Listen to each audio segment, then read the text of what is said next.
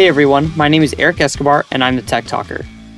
This podcast is brought to you by Audible.com, the internet's leading provider of audiobooks, with more than 100,000 downloadable titles across all types of literature, including fiction, nonfiction, and periodicals. For a free audiobook of your choice, go to audiblepodcast.com slash techtalker. It seems like in today's ever-expanding world of gadgets, there are more and more uses for Wi-Fi hotspots and Wi-Fi routers at home. Nowadays, every home is full of Wi Fi enabled devices such as laptops, Kindles, smartphones, tablets, streaming media boxes, printers, and even webcams. This surge of devices that operate on Wi Fi is just another reason to make sure your home wireless network is safe. So, first things first, why is network security so important? Well, let me give you a quick scenario. Say you live in an apartment complex and have no wireless security. This basically means if anybody is close enough to your wireless router, they'll be able to connect to it and use your internet as if it were their own, for free. Sure, you might get lucky and the internet thief might just be cheap in stealing your internet instead of buying their own. The only thing this would do is cause your internet connection to become slower. A bummer, yes, but not the end of the world. But say they downloaded some copyrighted material over your wireless network. Guess who would be the one ultimately responsible for piracy? You. Because the material was downloaded on your network. This can even go a step further. If someone were to use your network to look up something a little bit more sinister, then you might find a few men in black suits wearing sunglasses and earpieces knocking on your door in the middle of the night. Now that I've scared you into listening to the rest of this podcast, here are some steps you could take to keep this from happening to you. Wireless security comes in the form of a password you have to type into most wireless networks before you can get access to files and the internet. For home use, this comes down to four different types of security.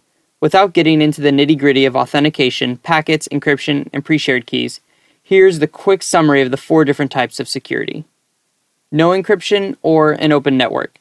This means you have no password and anybody can get onto your wireless network. A bad idea, as we saw earlier.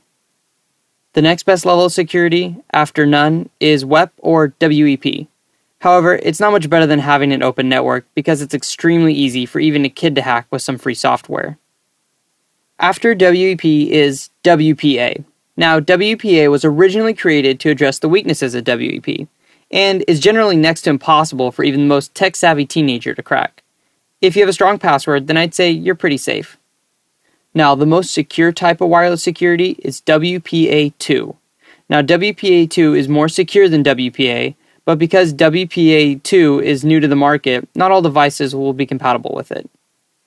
If you have an old wireless printer or some other gadget that's a few years old, I would just review the user manual and double check what type of security is best. But regardless of which type you use, I highly recommend always using some type of security on your network to prevent it from staying wide open and inviting intruders. This podcast was brought to you by Audible.com, the internet's leading provider of audiobooks with more than 100,000 downloadable titles across all types of literature and featuring audio versions of many New York Times bestsellers. For listeners of this podcast, Audible is offering a free audiobook to give you a chance to try out their service.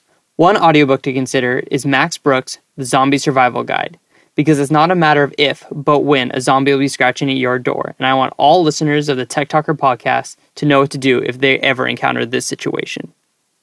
If you aren't sure whether or not your wireless router has security enabled, or if you want to double check to see what security method you have in place, it's pretty easy to find out. First, go find your router and its user manual. Many of these manuals will have a space where you're supposed to fill out the information when you first set it up. From there, look for something called default IP address. Type this address into your computer's internet browser and it'll ask you to log in and then bring you to your router's configuration page.